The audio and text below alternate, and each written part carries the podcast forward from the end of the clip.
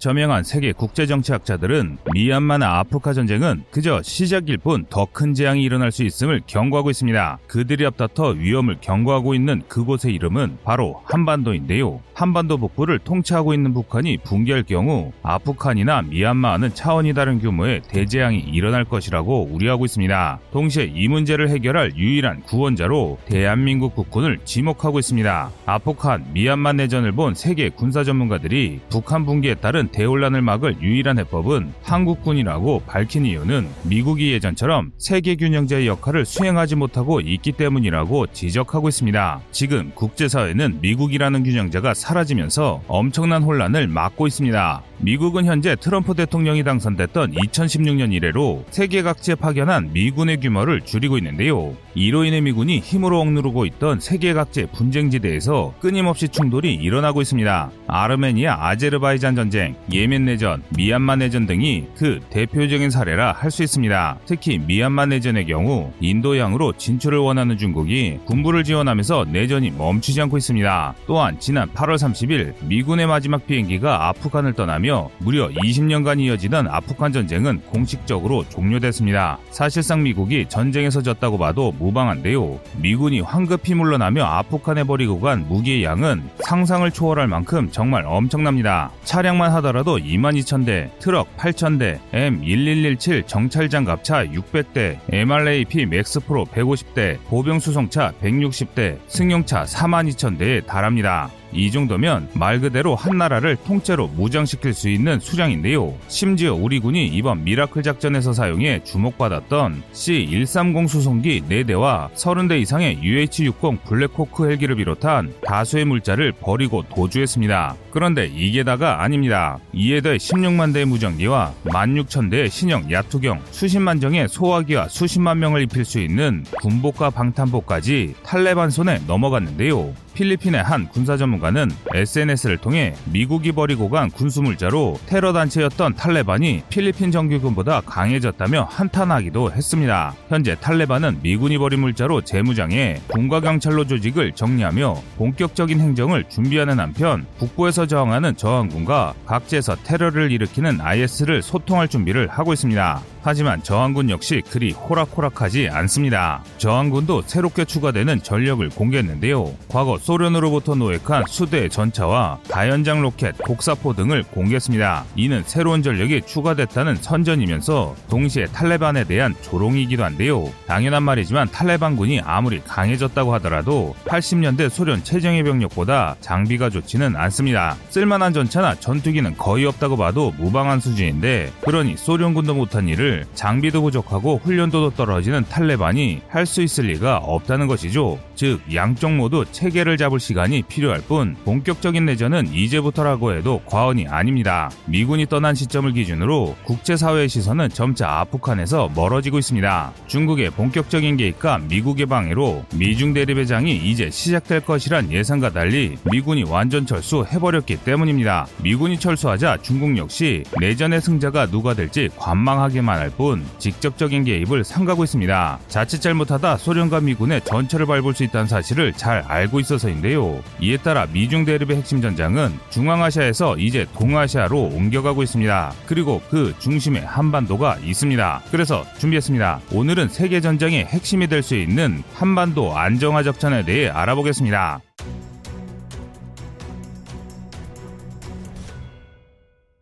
아직까지 한반도는 평화롭습니다. 그 누구도 한반도에 전쟁이 일어나는 것을 원치 않습니다. 이는 호전적인 중국조차 한반도에서 전쟁이 일어나는 것을 원치 않고 있는데요. 더 정확히 말하면 원하지 않는다가 아니라 한반도 전쟁을 중국이 감당할 수 없는 게 맞다고 할 수 있습니다. 만약 한반도에서 전쟁이 일어난다면 북한과 대한민국이 총동원할 병력만 산술상 1,500만 명에 근접합니다. 대다수가 후방에 근무하는 노약자라 하더라도 이는 정말 말도 안 되는 숫자입니다. 이 정도 병력이 충돌하는 전장에서 승리하기 위해서는 중국도 가용할 수 있는 모든 군대를 다 투입해야 겨우 승리를 장담할 수 있습니다. 하지만 중국은 절대 그럴 수 없는데요. 손대야 할 곳이 너무 많기 때문입니다. 사실 아시아에서 미중 대립의 영향으로 전쟁이 멈추지 않고 있는 나라는 아프간뿐이 아닙니다. 지난 4월 군부 쿠데타로 혼란에 빠진 미얀마도 미중 대립의 격전지라 할 만합니다. 있습니다. 현재 미얀마에서는 무력 충돌이 이어지고 있는데요. 얼마 전까지만 하더라도 일방적으로 학살당하던 시민들이 경찰과 군으로부터 무기를 빼앗아 저항하면서 내전이 격화되는 중인데요. 그래서 미낭 훌라잉의 군부 정권과 기존 민주정부가 소수민족들과 구성한 미얀마 국민통합정부 사이에 정통성 싸움이 치열하게 전개되고 있습니다. 하지만 끝날 기미가 보이지 않습니다. 국제사회 규제를 받아 자멸할 수밖에 없던 군부를 중국이 지원하고 있기 때문입니다. 중국은 현재 자원공급 루트와 인도양으로 진출할 수 있는 항로를 확보하기 위해 미얀마 군부에 막대한 투자를 하고 있습니다. 이 덕에 군부가 버티고 있지만 말 그대로 버티고 있을 뿐입니다. 그래서 한반도 비상사태 시 중국은 여기에 모든 것을 투입할 수 없는 상황인데요. 게다가 이 상황을 잘 알고 있는 미국이 대만으로 해군력을 집중하고 있습니다. 현재 대만과 중국의 대립은 21세기 이래로 최악이라고 해도 과언이 아닐 정도로 심각한 상황입니다. 안중을 내걸고 총통이 된 차이잉원이 중국과 거리 벌리게 나서면서 군사 충돌이 잦아지고 있기 때문인데요. 대만 군 관계자의 말에 따르면 한 달 동안 중국이 영공을 침입하지 않은 날보다 침입하는 날이 더 많을 정도라고 전했을 만큼 두 나라는 정말 언제 전쟁이 일어나도 이상하지 않을 만큼 일촉즉발 상황입니다. 이 때문에 중국은 아프간, 미얀마, 대만까지 모두 신경 써야 하는 입장에서 한반도는 함부로 건드릴 수도 없고 건드려서도 안 되는 상황인 것입니다. 그래서 아시아 곳곳에서 분쟁이 일어나고 있음에도 한반도만 다른 분쟁 국가들보다는 안전할 수 있는 배경이 바로 이런 이유에 있습니다. 하지만 중국이 문제를 일으키지 않는다고 한반도에서 문제가 일어나지 않는 것은 아닙니다. 오히려 반대로 중국의 개입이 줄어들수록 한반도에서 위기가 발생할 가능성이 높아지고 있는데요. 그 이유는 바로 북한이 문제입니다.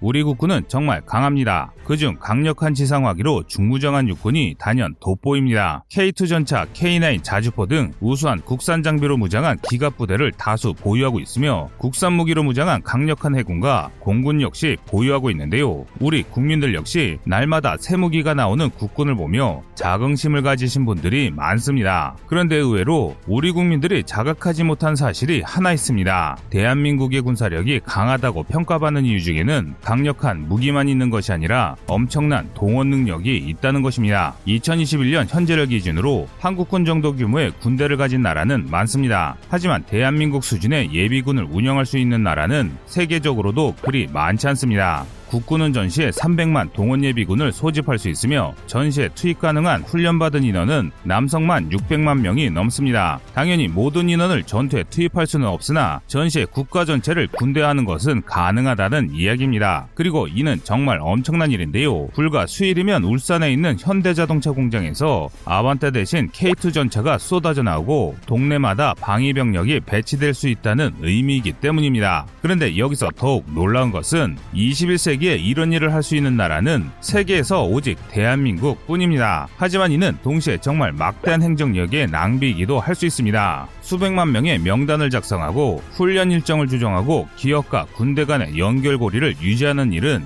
일반적인 국가라면 감히 시도할 수조차 없는 일이지만 한국이 만약 전시체제에 돌입하면 이런 불가능할 것 같은 일은 가능해집니다. 하지만 대한민국이 세계대전을 일으킬 것도 아닌데 굳이 총동원체제를 유지할 이유는 없는데요. 유럽의 핵심으로 부상한 독일이 징병제를 포기한 이유 역시 행정력의 낭비를 막고 경제적인 이익을 얻기 위해서였습니다. 그러나 우리 대한민국은 독일과 같은 처지가 아닙니다. 바로 머리 위에 북한이 핵을 무기 삼아 버티고 있고 그 위에 잠재적 적성국인 중국이 버티고 있습니다. 이 때문에 금방이라도 무너질 것 같던 북한 체제가 간신히 명맥을 유지하고 있습니다. 현재 북한은 핵 개발 이후 쏟아진 제재에 경제가 사실상 붕괴된 상태입니다. 무역액의 90% 이상을 중국에 의존하며 겨우 버티고 있을 뿐인데 코로나 이후 이 지원마저 급격하게 줄어들고 말았습니다. 중국 정부가 방역을 위해 통행을 제한한 데다 경기가 악화되면서 북한에 대한 원조를 축소했기 때문입니다. 게다가 연이은 자연재해로 막대한 재산 피해까지 발생했는데요. 그 결과 북한의 경제는 그 어느 때보다 나쁜 상황에 직면해 있습니다. 그래서 북한에서는 내부적으로 1994년부터 수년간 수백만 명이 아사했던 고난의 행군 같은 일이 다시 일어났다며 정권에 대한 반감이 극에 달한 상황입니다. 이 때문에 코로나가 절정이던 2020년 10월 김정은이 직접 나서 눈물을 흘리며 사과하기도 했으나 상황은 전혀 나아지지 않고 있습니다. 또한 북한은 연락사무소를 폭파하는 등의 강경 조치로 대한민국에 손도 벌릴 수 수 없는 처지가 되었기에 그야말로 진퇴양난의 처지에 처해 있습니다. 지난 8월 30일 여러 언론 매체를 통해 보도된 북한의 핵시설 재가동은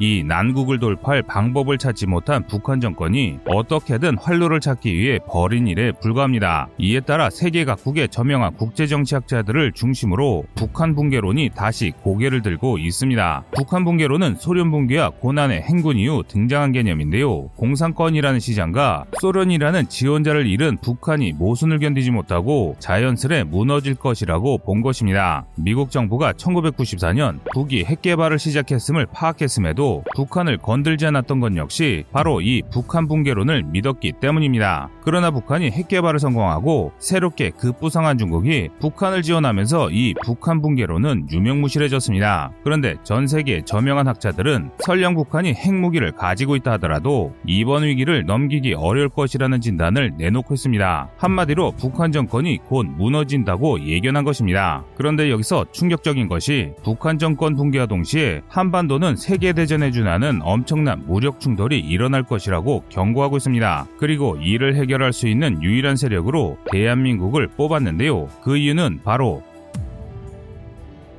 시청자님의 현명한 의견을 댓글로 남겨주시기 바랍니다.